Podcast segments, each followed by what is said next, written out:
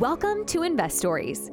Whether you're a seasoned pro looking for that next step or a newbie investor not sure where to start, Investories unlocks the mindset, strategies, and techniques of high performers across business, real estate, and investing to help you level up your journey to financial freedom. This is Investories Monday Mindset. Booyah! Welcome to the Investories podcast with me, your host, John Hooper. And um, Kyle is busy today. Oh no, what was he doing? He's conferencing. Um, so yeah, you, you're stuck with me. Sorry, but we've got a really cool guest today, Alex Jarbo. Alex is uh, an ex Marine, he's a magician, and he's also uh, very good at the short term rental uh, development space. So, this is a little bit different. It's uh, how do you how do you find a, a, suitable market and how do you build in that market? He's also uh, acquired some uh, really interesting assets, and we walk through a few of those and he gives you really the, the, hard and fast tips on how to select a market, how to run numbers, and also the the changing market conditions that we're seeing and how that's affecting short-term rental um, kind of profits and and you know experiences and all that good stuff and how to stand out uh, during these these kind of changing changing times. Uh, so yeah super excited to get you into that uh, interview. Before you go can i just ask you a favor can you uh, give us a, a nice five star review and uh, like us, uh, like our YouTube page, which is uh, in the link on the show notes, uh, or you're watching it on YouTube. If you can like and subscribe, that would really, really help us. We're growing, and we see the growth. We're really excited for our new audience members to uh, to be able to tap into this. And if you are a new audience member, say hi. Investories Podcast uh, at gmail.com for email and investoriespod on Instagram and, and come say hello. Give us a wave. Um, ask us any questions. And if you have any uh, guest suggestions, someone you want to hear from, or you want to be a guest on the show, uh, let us know. Um, but anyway, without further ado, here's Alex. Welcome to Investories, Alex Jarbo. Thanks for having me on, man. How you doing, Alex? Good, man. How's how's your week been? Good. A little busy already. I mean, we are coming off of Labor Day yesterday, but it's been uh it's been full force. Yeah, so you missed that day, and I don't know about you. I get a ton done on a Monday. That's like my oh yeah, for sure. Big I mean, ticket I was, I was, day. Yeah, yeah. I was working yesterday. I was like, I'm gonna take advantage of this day off just to catch up. That, that's smart. I, I did a bit of work, and then I had a child shouting at me to to go and go and play with uh, with Lego. The castle I hadn't built wasn't um, significant enough and uh, needed an upgrade. Real estate, hey. Um, so, Alex, thank you so much for joining us. Um, Alex is you're born and raised from uh, Detroit, Michigan. Yep. Uh, which is is super cool. You uh, you went you didn't go down the traditional route of college and university. You went through the Marine. So I actually did after the military. Yeah, yeah. You did afterwards. Yeah. Okay. Yeah. For so the Marine my, Corps at eighteen. Yeah, yeah. So I did I did the five years in the Marine Corps, and then uh, I would uh, like uh, bachelor's, MBA in real estate development, and finishing up a doctorate. But I will Very say cool. that mo- most of that stuff was just for fun because it was there, um, just to learn some stuff. Uh, I haven't really used most of that stuff, to be completely honest. Uh, everything's learned in the School of Hard Knocks, but yeah. I think i think that's the the rule of life right? You go to school yeah, and yeah. it kind of half prepares you but then full immersion yeah. is slightly different. It's a bit like reading a book and then going into the marines isn't it? It's like yeah ex- exactly. this is a little bit different. It's a bit more high pressure a little different. The book wasn't yelling at me. Yeah.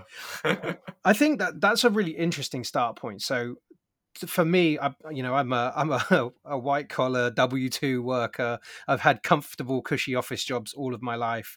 Uh, so I find the the Marines or military service is, is absolutely fascinating. Thank you for watching and Investories. Don't forget to like, I, share, and subscribe. people that are ex-military. Thank you for listening to Investories. If you like what you've heard, please what consider that, sharing and writing a five-star like? review. Is there a hardened kind this of mindset or just figuring Monday stuff mindset. out? Thank you yeah, for listening I mean, to Investories. we'll be back tomorrow with Tuesday techniques. Like a, like a, I this is Investories Tuesday uh, techniques. Just, I, I Thank think, you for listening to Investories. we'll be back tomorrow with Wednesday wins. Just, I've said this. This is Investories Wednesday like, wins. You know, I didn't Thank realize you for like, listening to Investories. Check out the full show on Friday on YouTube and wherever you get your podcasts. Um, I didn't realize the importance of that and what I'd learned there until after I'd gotten out of the military and realized that that wasn't normal um, because yeah, real estate development when I'm in, and then just overall like these larger real estate deals that we tackle. I mean, there's a lot of stress across uh, everyone on the team, whether they work for me or they work indirectly through me, say like real estate brokers, lenders, and whatnot. There's a, there's a lot of stress that comes from that, and being able to keep your cool in those stressful situations is probably the biggest thing. And just how to like just to talk how to talk to people, um, realizing the value of a phone call or an in person meeting over just mm-hmm. a text message and email. Um, is, is, is probably the most important thing that I gained from the, my military service. So I, I was talking to um, my wife's nephew, and we were talking about this this kind of subject. Right, one is like how to get ahead, how to kind of life hacks or business hacks, um, how to get ahead of other people.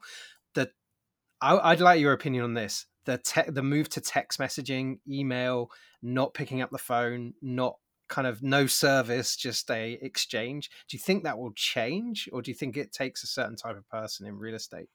And yeah, and I'll, t- I'll take it a step. I'll take a bit of a step further. Real estate's usually the last thing to adapt to anything techie, right? I mean, yeah. I we deal with people like some owners and sellers that like they'll they don't even DocuSign or they don't they don't electronically sign anything. Um, I was actually talking to uh, one of the people that are helping us with one of our builds, and they're like, "Yeah, my," uh, he's like, "I need to sign and scan this over to you." I'm like, "Okay," um, but like I, I, would take it a step further with real estate. It, it's uh, the importance of like an in-person conversation even even if you can't do it in person and you do it like this like through zoom or whatever mm-hmm. recording through here is is very very important and a step above that is like you see people on our level like at the highest levels of real estate that own, own like private jets that, that they they take private jets just to fly one day or two days just to have an in-person meeting with someone that they're looking to either purchase or partner with um, so i don't think that will ever go away. Um, I think the importance of that has only gotten more the bigger I've gotten is that I, I don't like doing stuff over text messages or emails when it's like a stressful situation because things can be misconstrued very mm-hmm. easily. Um, I'm also not afraid of my phone. I'm not afraid of Zoom calls with like dealing, like I said, like with the uncomfortable conversation sometimes. So um, I think there, there's always going to be importance for that in person thing um, or at least a phone call because um, you, you can never understand tone through a text message yeah. email. Context is is key, yeah, right? Yeah. Especially if you're talking about numbers or uh, kind of trading or you know concessions, that kind of stuff. And the other the, the thing I found was, and I love the fact you touched upon that leadership piece. Um, probably slightly different from a military background, but from from like my background, I'm like, if you can lead, uh, if you can drive things forward and kind of lead um, a team that's smarter than you and if you can do that while kind of keeping a conversation going and and dealing yeah. with pressure and, and, knowing how to communicate that's just selling a, a, selling a vision and putting mm-hmm. together mm-hmm. and selling a vision is is i would say half the battle um, I mean, you, you, you study important people, you, you study successful people, whatever you think success is to you. Um, the, the, their number one characteristics outside of storytelling is being, I mean, storytelling falls into that and being able mm-hmm. to sell a vision. Yeah, yeah. vision, I, and uh, on top of that, I think the decision making, and that's that's always fascinating. Talking to kind of military people of like, how, that is ultimate pressure, like the decision making process uh, in that, and the, the kind of overlay in, in real estate. I guess um, why why real estate? What was the kind of move from Marines? Eighteen, you said you went into the Marines. How long were you? Yeah, eighteen. Yeah, 18, literally two weeks after high school graduation. Didn't even wow. have a summer break that year. Yeah, yeah. um, yeah, the biggest shift happened the last year of the Marine Corps. I decided I didn't want to reenlist. Um, actually, and I started just picking up a lot of business books, general, anything related to business. Um, and I had originally gravitated towards the BiggerPockets books when it came to real estate, uh, some of the flipping books. And while I was still in the Marine Corps, I joined a flipping mentorship. Um, and we were like, this is back in the day where, and I say back in the day, like I'm 70 years old, but uh, like eh, eh, back when you had to pick up a phone to do like a group coaching call. Um, and I, I, was on a group coaching call for this flipping mentorship, and the person who ran that flipping mentorship had mentioned that even back in 2000, I think it was 2015, 16, that all of their long term wealth was tied into short term rentals. And that really, that sort of perked my ears a little bit. Mm-hmm. Um, and I had gotten on a one on one call with the person that ran that mentorship, and he sort of helped me he he taught me how to choose a market, choose choose a vacation rental market, and there was like three or four markets at that time that we had decided on, and it actually it fell on my fiance at the time, wife now, and we just decided I was like, hey, I'm really open.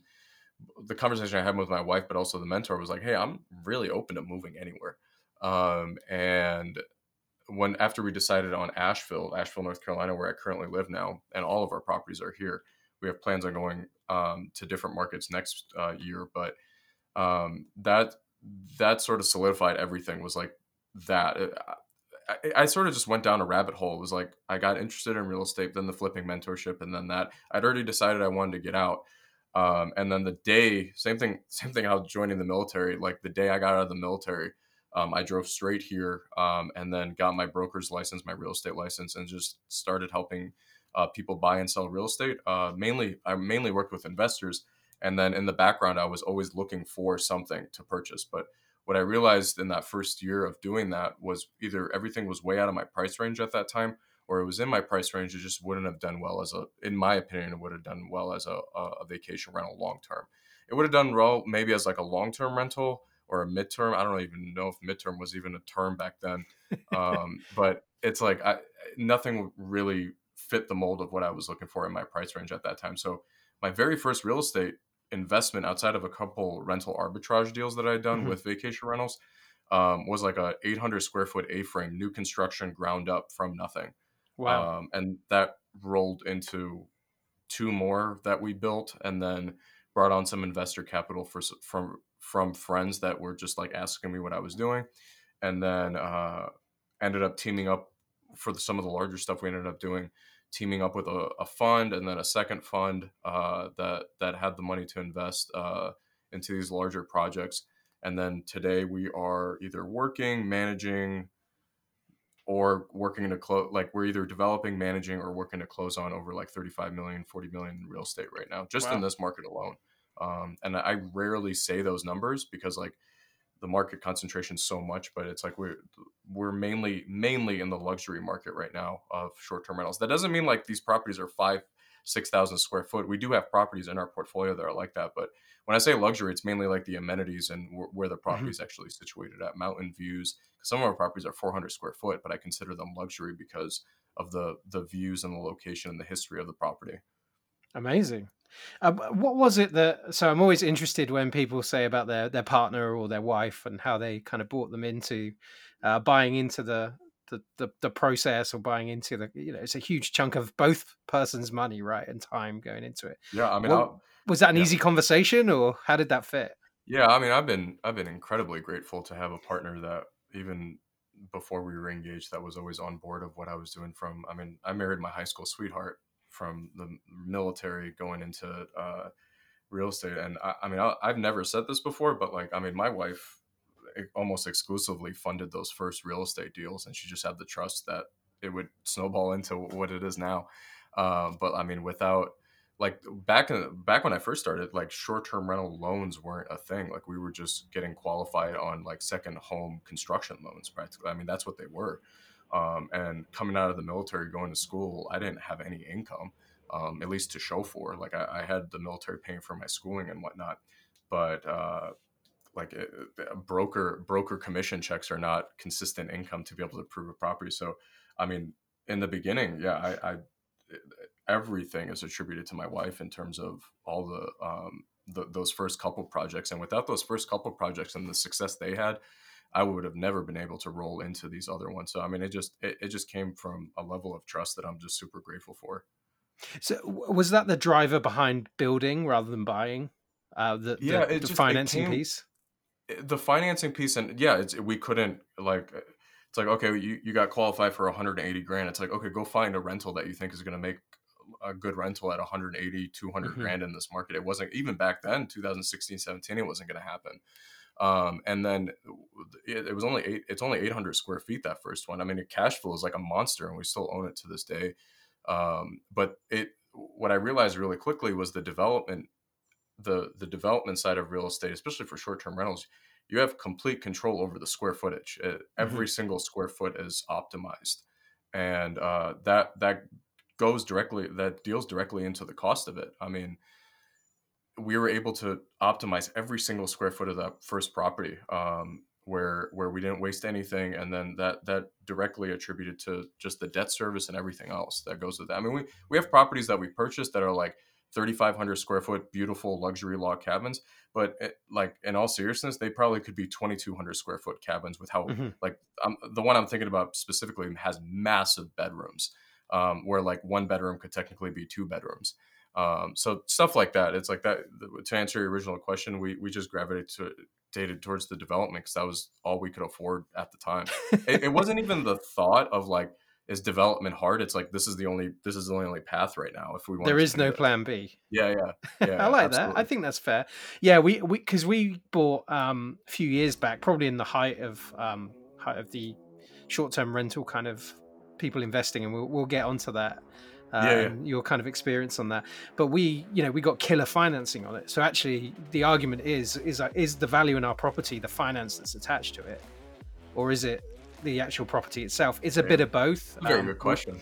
We've we've seen slowdown, uh, but Yeah. we've also bought a property that we knew could weather the storm of any slowdown. So um, I, I'm interested It's in your tough view. skin, yeah, very tough skin to do that. It's one thing to say that. I mean, you guys are already doing it. It's another thing to do it. So it's like what I've realized with like raising capital and just talking to investors, it's compared to like last year or the beginning of last year, even the year before. It's like it's very easy to say like, oh, when a recession happens or when a downturn, I'm not gonna call it a recession, a downturn. Um, it's very easy to say all those things like during that time, and now that we're actually in it, it's like people are like very, very skittish, which is a it's a it's a cool learning point. you remember that line in the presentation that says values can go up and down, returns can, yeah, all that. Yeah, variable. yeah, absolutely. It is investing. That's really funny. Um, Thank you for listening to Investories. We'll be back tomorrow with Tuesday Techniques. Please consider sharing and writing a five star review. Check out the full show on Friday on YouTube and wherever you get your podcasts.